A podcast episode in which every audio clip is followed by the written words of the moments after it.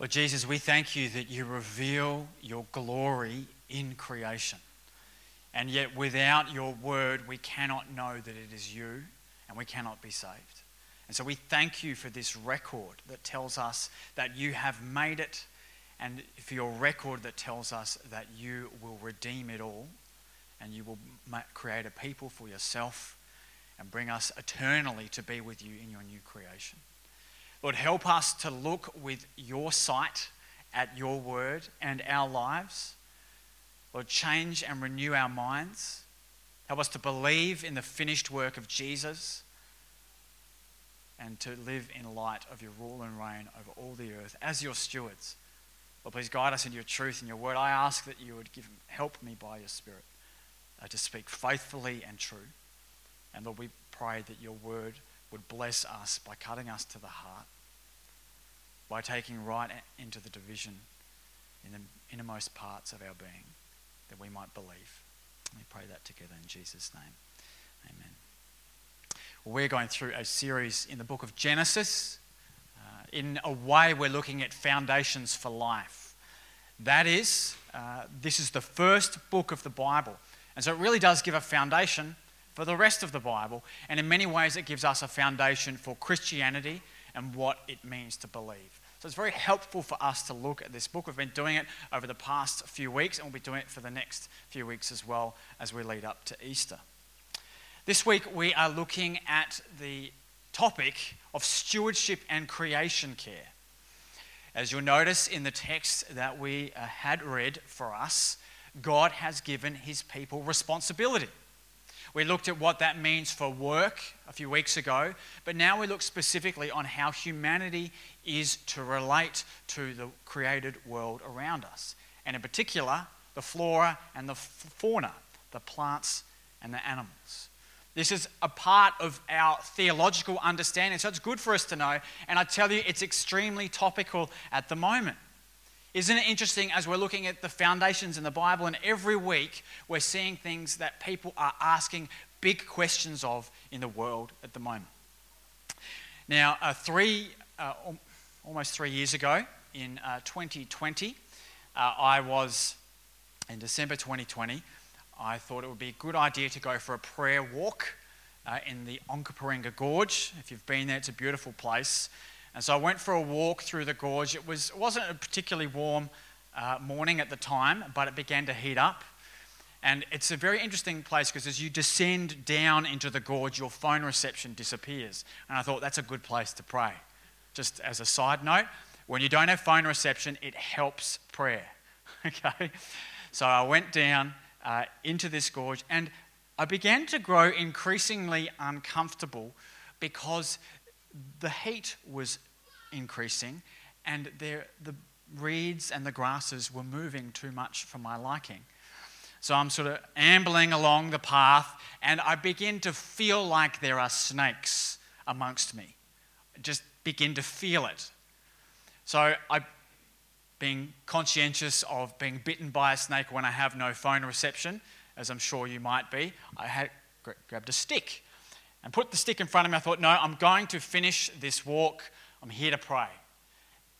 Walking along with my stick, just banging in front of me, just in case a snake happens to be there, but had this increasing foreboding dread sitting upon me, thinking, I am going to get bitten by a snake and no one will come to save me. And so I'm going, oh, and I have to get out, of course, on my own. And then you're not supposed to do that. You're supposed to sit down and wait for help and then, uh, of course, no one would come in, in, my imagination, and so I would die there on the spot. So I'm walking along with my stick, and just for a moment, lost concentration.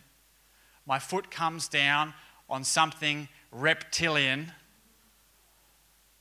I feel it and strike my shoe, and I almost have a heart attack on the spot. And yes, my shoe was bitten by a brown snake as I happened to just lose my concentration for just a minute. So there I am, taking off my shoe, trying to work out if it had penetrated my runners, not ideal footwear, and uh, gotten to my uh, big toe and actually struck me. I figured, had a good look, inspected my shoe. I was sort of, I was, and I was in this beautiful place in my prayer actually, as I was sort of worrying about snakes and thinking about God's protection over me and thinking about all the Bible verses that relate to this, and, and almost in a place of worship too, because I'm looking around and thinking, gee, this is beautiful. That's why I go there actually, because it is a beautiful place. And I can see why people sometimes think that they might worship creation even though I was worshipping the Creator because of how beautiful it is. But then after I was struck by the snake, I wasn't worshipping anymore. I can tell you, I didn't curse verbally, but I was feeling the sense of curse of creation because creation came out and bit me literally. Thankfully, no snake bite, just struck the shoe. So I was bitten by a snake technically and not technically as well. So it depends on how you tell the story, really. Made it out, warned everyone on my exit of uh, the dangers of snakes down the bottom, to which people just paid no attention, didn't care. So maybe they got bitten by snakes, who knows? And made my way out. And it turns out to be a good story that I tell from time to time. But I want to point out to you relationship toward creation, right? And, and the thing that um, interested me was the pull of my heart to worship the pull of my heart to see beauty unadulterated by phone reception, and I could just enjoy it for what it is. I could enjoy it and be thankful for what God had done. Worship. And then on the other side, I was struck by it and felt a sense of the curse that comes with creation, too. And that is often the spectrum that we sit in in society, somewhere between worship either of creation or perhaps of a creator, and curse. But here in our text, we get a third view a view of cultivation, a view of things in right order, a view where God has made the world and everything in it, and He's handed it over to humanity as stewards, people to take care of it, to take care of the flora and fauna to develop this world, to make it usable, to develop agriculture, to develop livestock, etc., develop national parks, to, to live in harmony with nature. Notice in the text it tells us, it says, and it was so at the end of verse 30, telling us that God had set everything right, and that's how it was. And then God in verse 31, it says, And God saw everything that he had made, and behold, it was very good. Not just good, as we've seen so far in the text, but very good. When things are in harmony, that is, when relationship between God, man, and creation is in harmony, God declares it very good. We should appreciate it for what it is, but that has been broken. And so we have these three positions, really this, uh, this position of either worship sort of lifting up creation too high. This other position on a spectrum, maybe of curse, we feel it and we, we would like to crush creation, actually, like I would like to crush that snake that struck me. Or perhaps we would follow God's instructions and cultivate it. So this morning, let us look together, firstly, at the calling to cultivate. The calling to cultivate. Now, I want to start down the curse end of the spectrum. The curse end historically, human beings have had a fraught relationship with culture. Sometimes we've sought to lift it up too, too high, uh, lift up creation too high, and almost worship things and create idols out of wood, stone, gold, and silver. But oftentimes we've seen creation as an enemy, an enemy to crush. There was an old saying, actually, I don't know where the saying is from, but it's very well known. The saying goes, if it moves, kill it. If it doesn't, cut it down. This is the idea of sometimes pioneer settlement which takes no regard for the goodness of creation and its worthiness to be looked after. Just pure destruction and for the use and abuse of humanity to our own ends. It's an extremely selfish way to look at it. But you can understand why. Because often people who have been devastated by floods, devastated by bushfires, which we get both of in Australia, or perhaps extreme cold in other places in the world, you can see why people feel like creation is against them. There's a sense of curse. In the uh, and this is well reflected in our culture, by the way. This is well ref- reflected in our imagination and creativity. In the movie Terminator 2, uh, it's set um, in the mid 90s, but there have been some robots which have come back from the year 2029, which isn't too far away, by the way, uh, have come back from the year 2029 to. Uh, one of them has come to prevent a global disaster where humans abuse their responsibility and hand it over to robots, which then take over the world, and the robots then subjugate humanity into their slaves. And so there's this global battle going on in 2029, six years to go, people. And this global battle going on in 2029, and so they go back into the past in order to solve the problem. Now, this speaks of a very interesting and very common uh, imaginative idea in our culture that if we don't look after creation, it will destroy us. We have a very interesting relationship to it. We can treat it badly and abuse it, but we've just we've come to the realization that if we keep doing it, it will bite back. Our things that we create out of this world, you know, like robots or artificial intelligence or whatever you want to come up with, will somehow bite us back. You know, this has happened in other movies like uh, 2012 and numerous other movies which have moved in a trajectory of apocalyptic climate change now. That if we don't look after the climate, it will destroy us. So there is this sense, which is understandable, that creation is almost a curse. On the other side of the spectrum, many people turn and look at the beauty which is evident for all to see and turn to worship. We have this idea of Mother Nature, or which I hear very commonly, the universe. Or if you are someone who likes to take your ideas from the East, Gaia. This is the idea when beauty leads to worship. Now, this, from a biblical perspective, is lifting up creation too high, but in some ways you can see why people do it you can see why people have an idea that there's a providence out there, an impersonal God who's, for some reason, is connected to creation and is somehow working it together for its own ends. And if we obey the laws of creation, we'll be looked after, but if we don't, we won't. There's an idea of cosmic karma that's associated with this, and this is a very common belief system in the East. Now, there is a big problem with this is that if you worship creation, it will crush you. In 2004, there was a tsunami that killed 250,000 people in Southeast Asia. 250,000 people on Boxing Day 2004.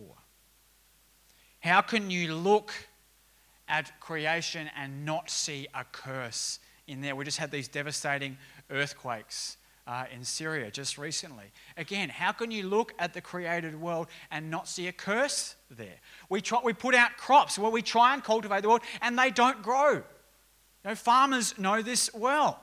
We try and then there's floods. We try and then there's bushfires. We get a bit of everything in Australia. We feel that there is a curse.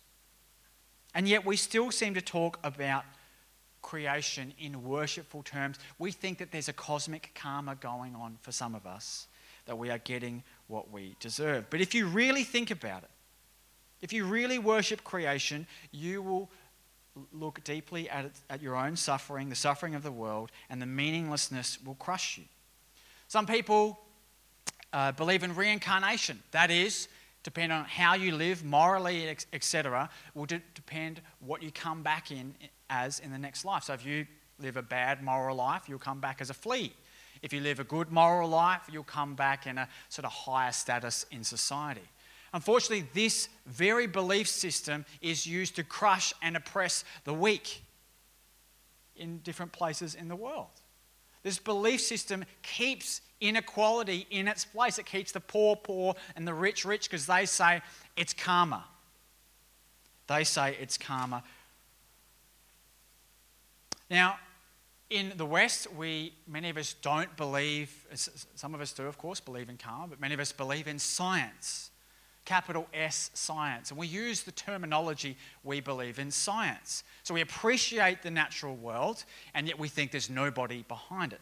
The problem with that is that your moral views are based upon survival of the fittest. That is, might is right, because that's what you see in nature. The strong eats the weak, the strong oppresses the weak. And so, if that's what you really believe, that everything we have is just a result of survival of the fittest or evolution, there is no basis for morality and justice in the world. In fact, life is meaningless. There is no reason to worship the world around us. You might as well be as selfish as you possibly can for the short time that you have. So we've looked at a spectrum. On the one end, there's the curse.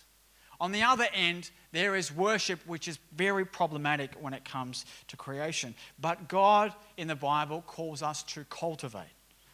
Cultivation is when God is the supreme ruler and we, under Him, look after, steward, and care for the world that He has given us. Cultivation is only when God is on the throne and we are His stewards. Verse 28 tells us that we are to subdue, that is, develop the flora of the land, agriculture, mining, whatever we use creation for, and of course, everything, all the material things that we have come out of this uh, created world around us. We are to use it for the development of culture and work in our society. It's good to do that. Furthermore, in uh, the next couple of verses, verses 28 and 29, it tells us to look after the fauna of the world, the, pl- the animal life, the fish, the birds, and the land based animals. We have responsibility towards them.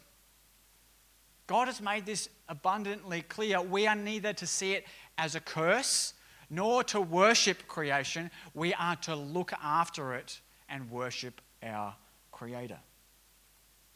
So there is a calling explicit from God in the Bible that creation is for humanity to look after but it needs to be in its proper place. Not too low to be stepped on and crushed, and not too high to be worshipped. And in fact, when creation is in its proper place, it should lead to worship. Listen to this from Romans chapter 1. It says, For what has been known about God is plain to them, that is, the unbelieving world, because God has shown it to them. For his invisible attributes, namely his eternal power and divine nature, have been clearly perceived ever since the creation of the world in the things that have been made. So they are without excuse. That is, God's creative power, his divine and invisible attributes are obvious because of the created world. It should lead humanity to worship and to praise God for who he is. And in the Bible, you actually see that. You see, the heavens declare the glory of God. Psalm 19. The sky above proclaims his handiwork. The psalmist looks at creation and praises the Creator. That is a right and good response to creation, to things that are in good harmony with one another. If you can't see the, the stars in the sky or the moon in the sky because of smog over your city, you cannot worship in that way. Makes sense. In, similarly, in uh, Psalm 148, we see all the aspects of creation in, in the cosmic realm, you know, the sun, the moon, and the stars worship God. Everything in the heavenlies worships God and praises Him, and so ought we. Even in Luke chapter 19, when Jesus is on his way into Jerusalem, people are throwing down their cloaks onto the ground so that Jesus might walk in them on his triumphant entry into his city in his creation. People are worshiping Jesus and saying, Hosanna in the highest. Praise be to God. The religious elite get upset that they are doing this, and Jesus says to them, If these were silent, the very stones would cry out. I tell you, creation is there not for its own ends, but to point us to the Creator, That is a good and right end result of us looking out, looking at and caring for this world. So there's a calling to cultivate and to worship God. However, cultivation requires a redeemer. Whatever end of that spectrum you're at, whether you feel the curse of creation, and places in the world today, they, they feel the curse, whether by droughts and hunger and starvation and famine, whether by earthquake, whether by flood on the east coast of the world. And for much of human history, we have not been able to avoid natural disaster or things not working out as we try and cultivate the world. We feel the curse. And much of the world has lifted up creation too high. They've put it in a place of worship. They've used it as a system to oppress the poor and to, to, to tread on people and say, well, that's just karma when I'm in a good position and you are in a bad position in society. How do we escape? How do we make a better uh, way of this world? How do we look after it? Get things in their right context? Cultivation of this world requires a redeemer. In the uh, early 1990s, uh, a cartoon series came out called Captain Planet. It was ahead of its time, as it turns out. Uh, in the intro- introductory um, uh, narration, it goes like this Our world is in peril. Gaia, the spirit of the earth, can no longer stand the terrible destruction plaguing our planet. She sends five magic rings to five special young people Kwame from Africa with the power of earth. From North America, Wheeler with the power of fire. From the Soviet Union, Linka with the power of wind. From Asia, Guy with the power of water. And from South America, Ma-Ti with the power of heart. And so these five heroes battle the eco villains who are set on destroying the planet through their pollu- pollutive ideas. Hoggish Greedly leads part of the eco villains, combining greed and pollution to form this evil uh, combination. Verminous Skumm, part human, part rat, intent on harm through weapons and drug sales. And my favourite, Duke Nukem, nuclear power and its evils. And lastly, Looten Plunder and deforestation. So, see, there's this epic battle that's brought up. However, when evil gets too much and they need a hero, the five rings combine their powers to form Captain Planet. Now, Captain Planet turns up in every episode, of course, because it's called Captain Planet. But every now and then, a crisis comes up where Captain Planet needs to step in in a particular way. He needs to step up and really give himself to the task of saving the world and humanity. In the episode Greenhouse Planet, Captain Planet uh, is forced to become almost human because there's a problem with the magic rings. He is sent to Earth on his own with all of his main superpowers limited except the power of heart, which leaves him with courage. When their enemy tries to spray them with toxic waste, that is, the planeteers from one of the supervillains, they go to spray them with toxic waste and kill them off so they can destroy the planet. Captain Planet himself in a move of daring self sacrifice and love, jumps in front of the toxic waste and takes it on himself. He narrowly avoids death but manages to save the planeteers and the whole earth with his self sacrifice. Now, apart from uh, the uh, Eastern religion, which is sort of forming its way into uh, Western culture uh, in the early 90s, which is fascinating to look back, you know, 30 something years ago and to see that that was happening. But notice that humanity cannot come up with a better storyline than a hero becoming human and laying down his life for people and the world. We cannot beat it. I've looked, I've looked everywhere. I've looked in literature, I've looked in movies, cartoons, music. The best storyline that we can come up is that one. And it does not come out of survival of the fittest. It does not come out of might is right and the rich oppress the poor and the strong oppress the weak. It doesn't come out of the natural world, it comes from above. This storyline came into the world 2,000 years ago. And there were hints of it throughout the Bible beforehand of someone laying down their life for the sake of the other.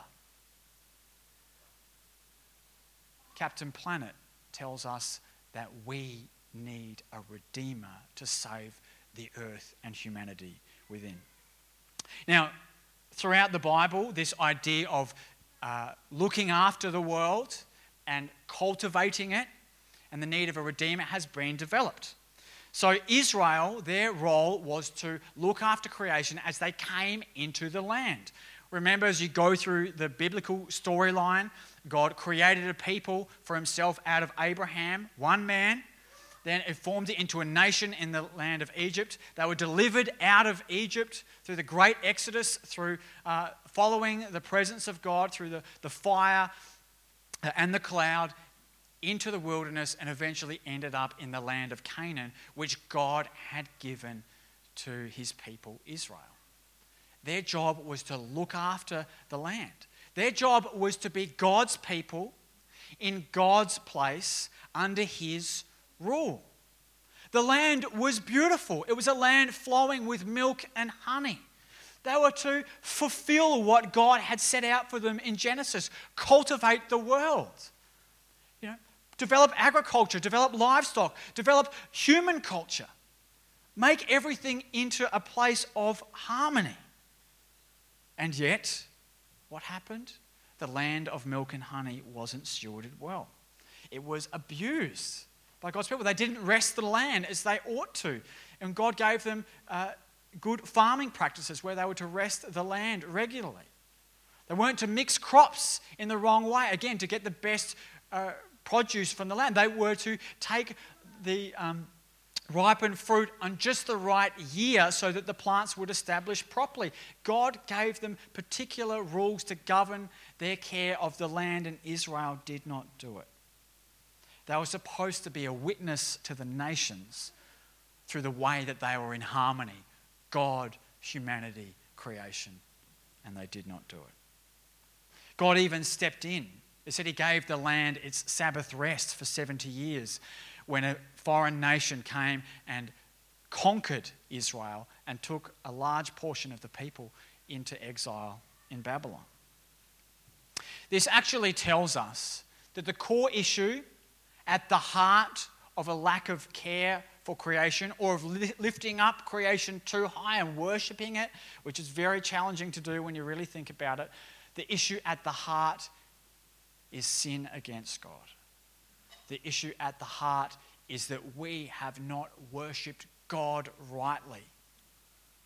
And when we don't worship God rightly, we have a wrong relationship with His creation. In the Old Testament, they called it idolatry. The idea is that you would worship the creature rather than the creator, that you would make gods out of the created world. You know, like you'd form a god out of a tree, you'd put it up on a pedestal, and you'd worship it.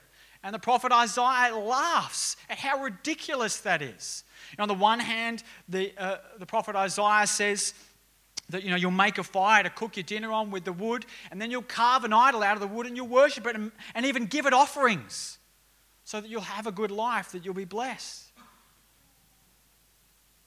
We are not to idolize and to lift up creation too high, nor to crush it under our feet. The idea of worship of creation or Gaia or the universe or having a sense of karma, at its root, it is actually not acknowledging that there is a creator who is personal and the creation is there not for us to worship, but to point us to the maker of it, for him that we would worship. So we need a redeemer.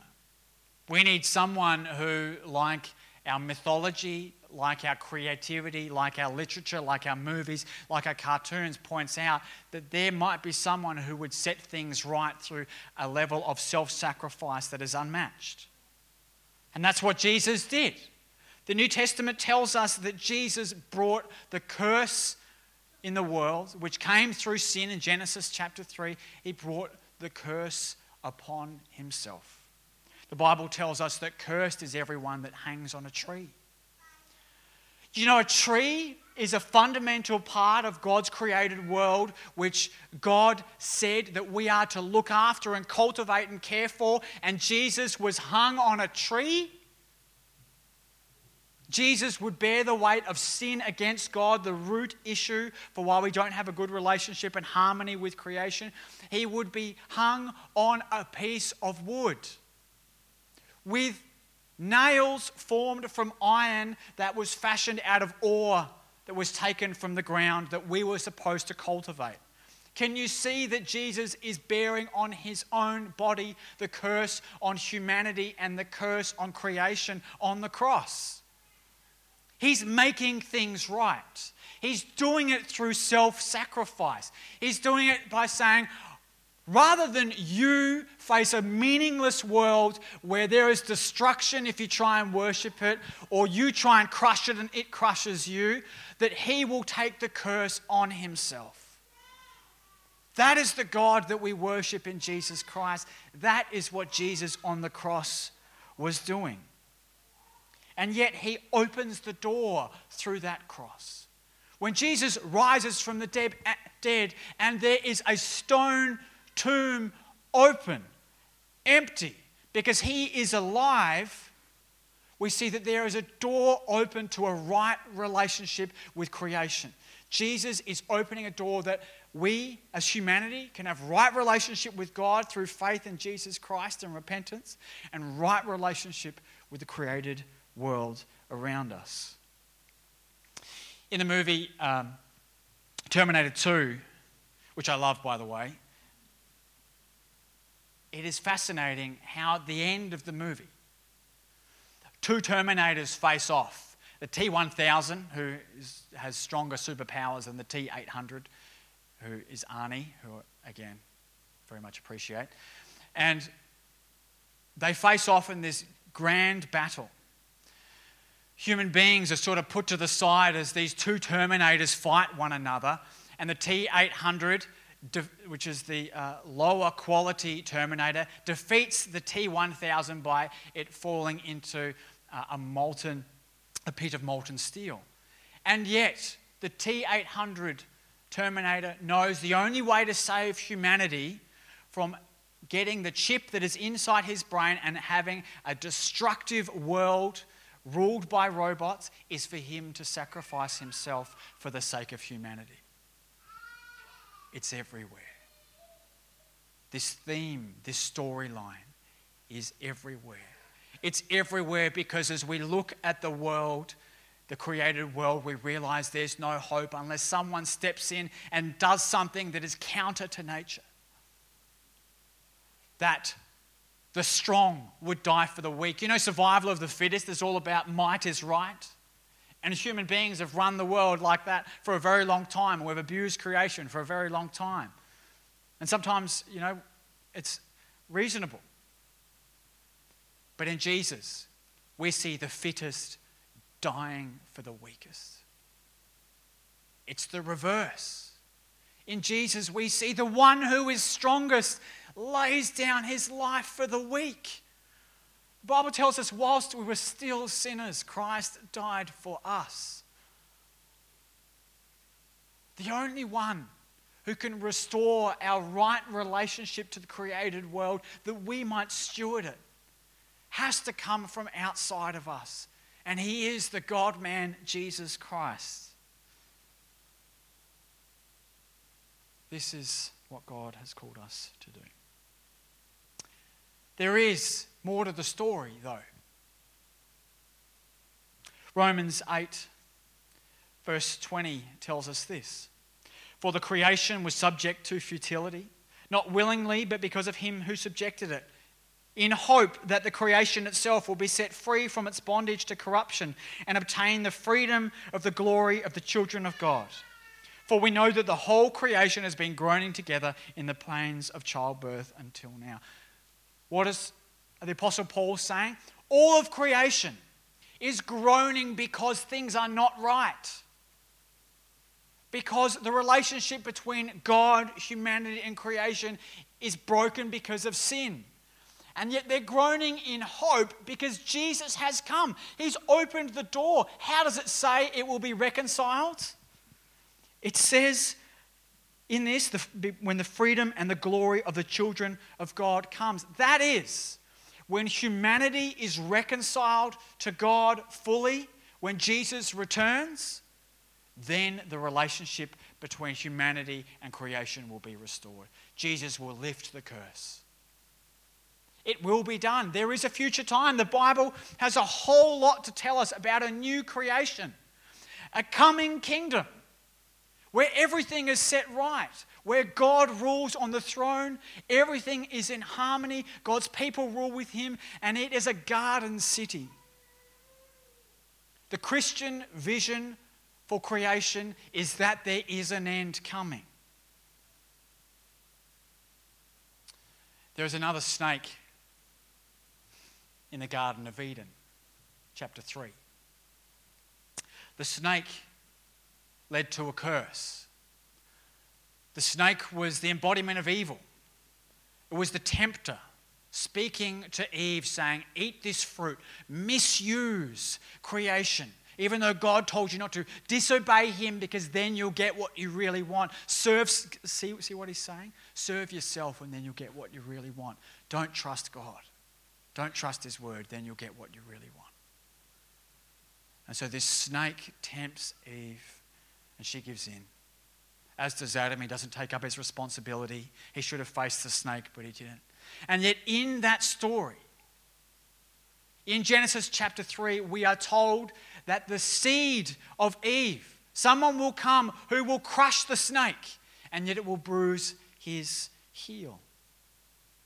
This is what we see in Jesus. He has come to crush the curse upon the world and yet it will come at great cost.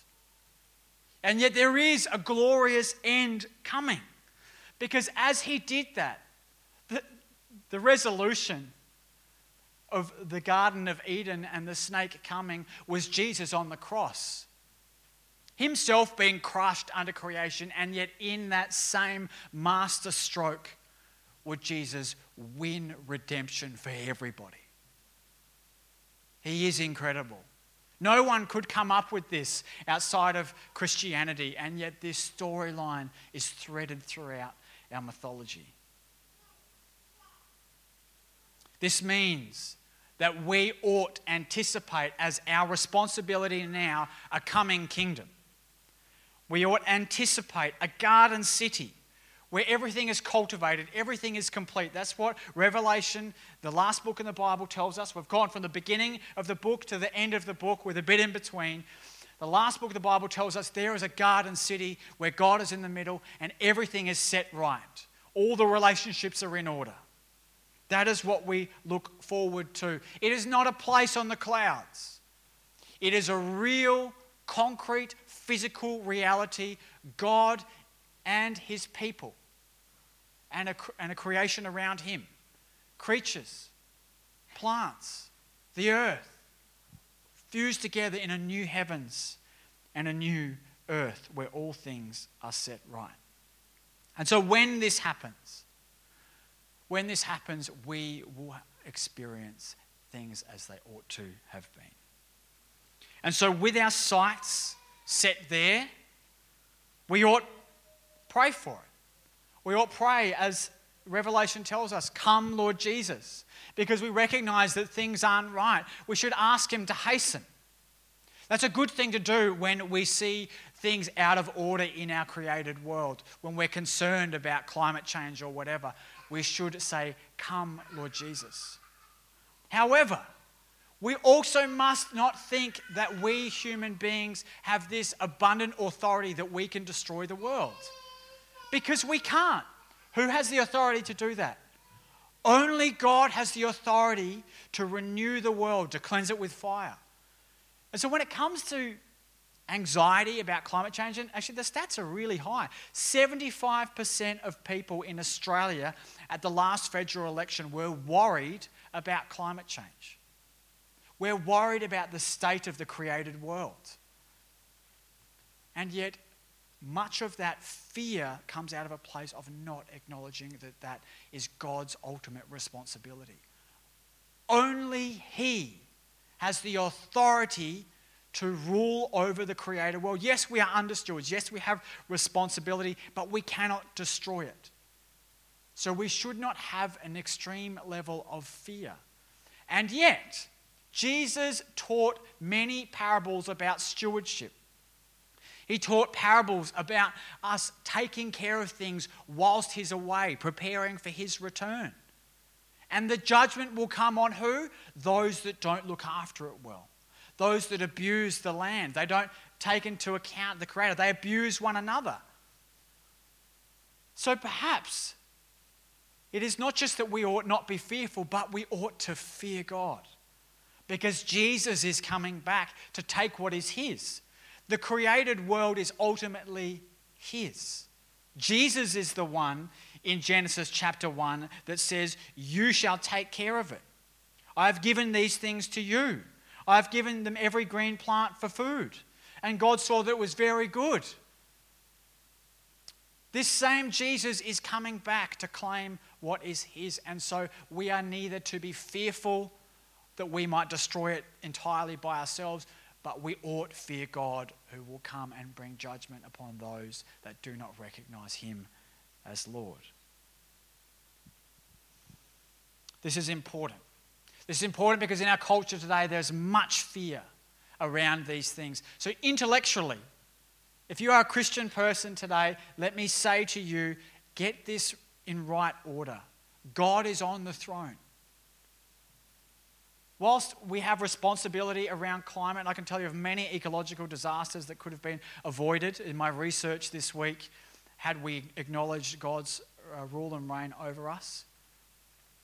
We must have things in their right place that God Himself is on the throne. And that means politically, I'm going to tell you how to vote now. Are you okay with that? That means politically, we do not place creation above people. Jesus came to save sinners, not snails. Okay? What that means is, is that God has a created order. Yes, creation is important, but people are more important. Jesus died on a cross. Yes, he will renew the world, but who was on his mind? You and I. Jesus said, Father, forgive them, for they do not know what they are doing. The, the creation around us is amoral.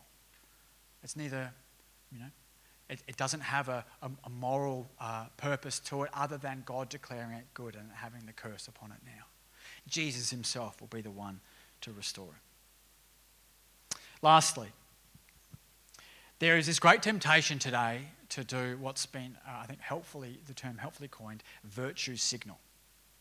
That is, when we look at, uh, when we think about, you know, caring for the climate or recycling or having a car that has low carbon emissions or not burning our rubbish in the incinerator anymore, whatever it is, we often do things so that others will look on us and, and give us kudos.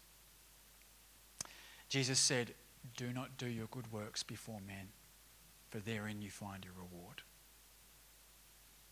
If you do things to serve God by taking care of the created world around you, that is, maybe vocationally, you stand up for sustainable practices, or perhaps you know you do do your recycling, or perhaps you do buy a car with you know lower fuel emissions. If you do it and advertise it to everybody, you're doing it for the praise of man.